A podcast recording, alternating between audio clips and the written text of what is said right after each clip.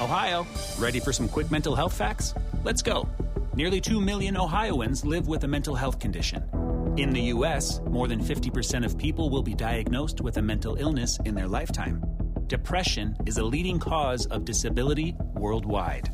So, why are some of us still stigmatizing people living with a mental health condition when we know all of this?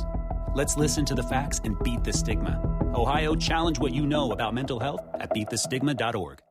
I am Sarah Jayne Case, and this is Enneagram and Coffee.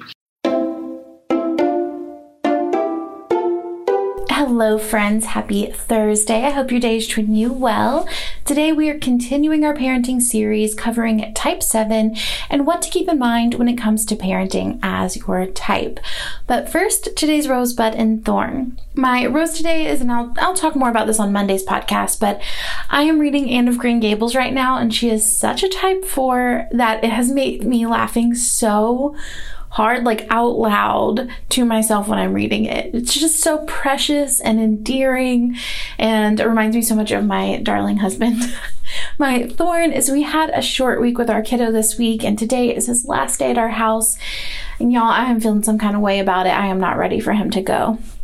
And my bud is this afternoon. I'm going to be recording a podcast with Tori from her first 100K, and I am so excited. I just love her. We did an Instagram live a while ago. She's been on the podcast, or that live was played on the podcast. And I just think she's so smart and so fun. And I can't wait to be on her podcast. Okay, if you are new to this series, here's a quick refresher. For each type, we'll do a brief overview of the Enneagram type, strengths in parenting, areas to watch out for, and tips for an easier time. I will be heavily referencing the book Know Your Parenting Personality by Janet Levine with lots of personal commentary and insights here as well. However, her book goes much more in depth in terms of the Enneagram, so I will make sure to link it below for you. Now, today we are discussing Enneagram Type 7. As a reminder, Enneagram 7s are the enthusiasts of the Enneagram. They're motivated by escaping pain, being satisfied, they fear being trapped in emotional pain, and the message that they have received is that the world is limiting and painful, so you need to protect yourself by seeking pleasure, prioritizing joy and avoiding negativity. So, as always, here the strengths and the weaknesses, or the strengths and the blind spots, are typically both sides of the same spectrum, you know? So, the things that make you a great parent are also the things that are going to get you caught up when used too much or in the wrong context. And so, as we get into these strengths and these blind spots, just keep that in mind that we can experience both the healthy and the unhealthy behavior, maybe in a given day, in a given week, in a given month. It's just how aware we are about how we're using our skill sets. So, our Enneagram strengths as parents for type 7 first, they tend to be optimistic and upbeat, they tend to be entertaining, good storytellers. They're often great with plans and dreams and optimism they won't shoot down your ideas. If you come to them with a really good idea, they're going to encourage you. They're going to believe in its possibility because everything is possible. They're great in a brainstorming room.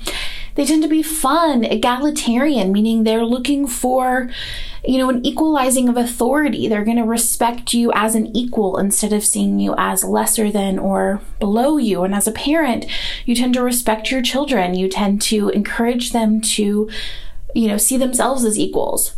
You are often type 7s or renaissance people who do lots of really great things really well. As a parent, this is amazing, right? You have your person who you can call to help you cook something. You have the person you can call to help you fix your car. You know, they know a lot about the World War II, whatever you need information on. You know, you're going to have this like renaissance person parent that you can call and reach out to for different kinds of information in all different areas. And finally, they tend to be inspirational. They remain optimistic and motivated and excited about life a lot of the time. Now, things to look out for here. As a type 7 parent, you may struggle with commitment. Not necessarily that you're going to just run off and leave your family, but just the commitment and the steadiness that parenting takes may feel stressful or overwhelming for you. You may want to escape from difficult interactions. You may be evasive, not wanting to take responsibility for the things that you bring to the table that are difficult. You may struggle to f- feel your feelings with your children um, or allow them to feel their feelings. You could be addicted to change for the sake of change, which is fun, but sometimes creates a little bit of chaos in your environment. As a parent, you may avoid pain and may struggle to help your children sit with theirs because it may be difficult for you to sit with their pain. So, getting comfortable with your own pain so that you can let them get comfortable with theirs. So, how do we work with this information to do less harm to ourselves and to our little ones? First, we learn to let our children feel their feelings. In fact, we have a lot to learn from them. So, one of the big things for me in, my growth journey as a parent who was also a seven is letting my kid have big emotions. This was really hard for me. When I first kind of recognized this one day, he was having a big feeling, and my first response was like, look at all of the good things you have, though. Like, look at how much you have to be grateful for. And went straight into that reframing into positivity mo- mindset instead of just letting him be disappointed for a moment.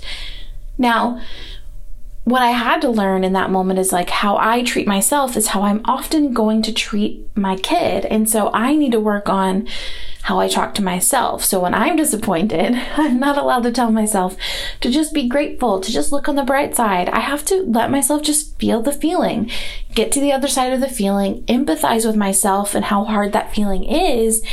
And then we can start to think about what we're grateful for and all the good things in our life. But we feel the feeling first. Now, keep in mind that it's not going to go on your timeline either. Like, this is still what I find to be the most difficult. My inner critic says, move on, get, it's already, it's time to back up, like time to, time to get it together, buck up, kiddo. but that's not the parent I want to be. I want to be the parent who lets them feel, lets them express themselves. I want to open a, a, channel of communication where they feel safe to talk to me. And so the less I rush that process for them and for myself, the safer we're both going to be to acknowledge the truth of who we are and how we feel. Now, additionally, children have big emotions that they haven't quite learned to control or filter yet. And so, honestly, they have a lot to teach us about allowing ourselves to feel the full range of our emotions. Like maybe instead of rushing their process, trying to shove our positivity down their throats, we could watch them and learn a little something. Just saying. Number two, take note of your egalitarian nature. Now, in the workplace, I talk about how type sevens tend to equalize authority, not seeing anyone as above anyone else, and this can come into play in family systems as well. If we go back to the opening episode where we talk about parenting styles, this kind of thinking can lead to a more permissive style of parenting where you're letting the child decide for themselves what is best. So, according to this school of thought and the research we're kind of looking at here, then leaving our children to look for support outside of the family system, right? Because they aren't sure what to count on at home. So the goal is to balance out that nature of kind of equalizing authority with clear boundaries and expectations. So your kid feels respected as an equal. However, there are clear expectations and guidelines so that your child sees you as the parent and then they know that they get to be safe to be the children. Sick of being upsold at gyms? My guy, you're currently a base member. For $90 more, I can upgrade you to our Shred membership. For 130 more, you'll be a Swole member. And for just $300 more, you'll reach Sweat Platinum. At Planet Fitness, you'll get energy without the upsell. Never pushy, always free fitness training and equipment for every workout. It's fitness that fits your budget. Join Planet Fitness for just $1 down and $10 a month. Cancel anytime. Deal ends Friday, May 10th. See Home Club for details.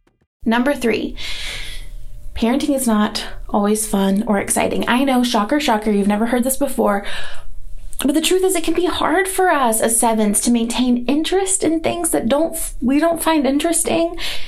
So in almost every other area of life, like we feel as though we can move on from the things that make us feel limited or trapped right? Like I can quit a job, I can move countries, I can buy a new car, whatever is making me feel unsatisfied. Well, I can change it. However, parenthood is a lifelong commitment. It, it's perhaps the most commitment we could ever experience in our lives. I'm not saying that sevens struggle with commitment, like in the terms that they're going to leave their families, they're going to fall off the face of the planet. That's not really it. It's more that We may struggle to accept the limitations that parenthood deals us. The same routine every day, boring things that our kids are really into, rules laid out by the PTO that seem illogical to us. So, what do we do? We use our superpower of making the most of the things, right? We we reframe it a little bit, we make the most of it, but also we breathe through the difficulty or the boring or the less than desirable because these emotions are ultimately simple and they last for a short amount of time and we can kind of just let them flow and then it's over. But we can also create interest in the things that our kids love. My kid right now is kind of obsessed with Friday Night Funkins, and quite frankly, I hate it. But I love him, and so I ask him questions about it and find ways to be genuinely curious and interested in this thing that doesn't make a lot of sense to me. All right, number four routine and repetition. One of the main things you'll read when you read about raising young children is routine, routine, routine, bedtime routine, nap time routine, breakfast routine. I'm not saying that type 7s can't do routine. I actually really love routine and do it well. However, routines for us last as long as we want them to, and then we change them to suit our desires whenever we wish. With our children, we kind of don't have the same level of control over our routines while also giving them the structure and the consistency that they need. The same goes for our children liking repetition. We are novelty chasers. We love anything new and different and weird. But a lot of times our kids love repetition, watching the same show over and over again, the same movie every week. These behaviors can make this seven personally feel like I am losing my mind. Now, there are a few things that I want us to keep in mind when it comes to this. First is maintaining a routine can be stressful for sevens, which can leave us feeling like the lower levels of health in type 1. At times, I can feel like I'm so stressed out trying to maintain a routine that I don't even like in the first place. So, it's helpful in those moments to take a breath and value our ability to pivot and improvise and when it comes to repetition, we've had to put structures in place, right? We alternate like in our home, we alternate who picks what to watch so that we are in rotation. Like, but also sometimes, you know, I just do it because I love my kid and I repeat to myself over and over again. He is the kid and I am the adult. I can do this. um, I can enjoy this thing for the 300th time. Number five, strengthen your skills of being present. The type 7 mind moves so quickly, friends. It moves so fast. And we're kind of on to the next thing before the first things even began. We're just moving and grooving. moving and grooving. We're just going, right? Like we're on it. And the struggle with that is sometimes that causes us to wish away the present moment. If we're already on to the next thing, we can lose sight of the beauty that's right in front of us. And with our kids, we can get caught up in what are we going to do tomorrow? What are we going to do tonight? Instead of what are we doing right here and right now? How do you feel me present with you in this moment? I think one of the greatest gifts we could ever give our children is just 30 minutes, at least, a day of our full presence, our full attention. I want my kid to look back and be able to, he's going to forget so many of the times that I was with him, so many of the times that I was as present as possible with him. He's going to forget, it's 90% of those times. But at least if I do it every day, I know that he's going to look back and be like, in general, she was really present with me. She asked me really good questions. She cared about the answers. Sometimes she was distracted. Sometimes she was planning for the future. Sometimes she was a little bit in her own world in her head or would focus more on talking about vacation than what we are doing today. But over the course of my life in general, she was very present. That's that's the goal. All right, number 6, be careful to not make promises that you aren't going to keep. So the type 7 mind is full of ideas and we love to say them out loud because when we say them out loud, we get lots of positive, fun, exciting feedback. We love that energy. So, these brainstorming sessions that we have about fun things we could do one day oftentimes become plans in the mind of most children. So just make sure to not share your visions or your plans until they are set in stone and unchangeable to avoid getting your kids' hopes up and then letting them down, right? So if I'm like, let's go to a baseball game this summer, let's go, I can't wait to go to a baseball game this summer. We're gonna have so much fun going to the baseball game this summer. And then the summer passes and we're like, oh, we didn't go to the baseball game. Let's go next summer. You know, eventually our kids are gonna stop thinking that these things we say are true. And it's less fun for all of us in the long run. Okay, friends, we will keep this series going until we get all the way back to type 1, so stay tuned. Once that is done, we will end the conversation with children and their Enneagram type, but as always, it's an absolute joy to create this content for you, and I will see you tomorrow for the next episode.